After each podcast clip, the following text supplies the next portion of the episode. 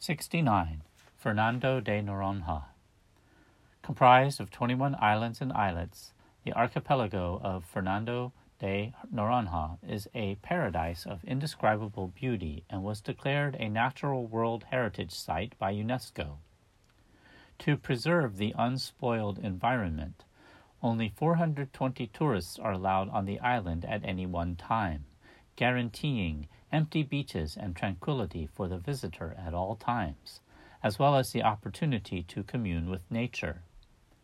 The combination of crystal clear waters, golden sands, and marine life fascinate people from all over the world. Its beaches are divided between the inside sea and the outside sea. It is very common to see these waters in the lists of the most beautiful beaches of Brazil and the world. Noronha is also one of the best places for diving. The clear and warm waters provide excellent visibility, being possible to observe its splendid marine life of corals, dolphins, turtles, and sharks.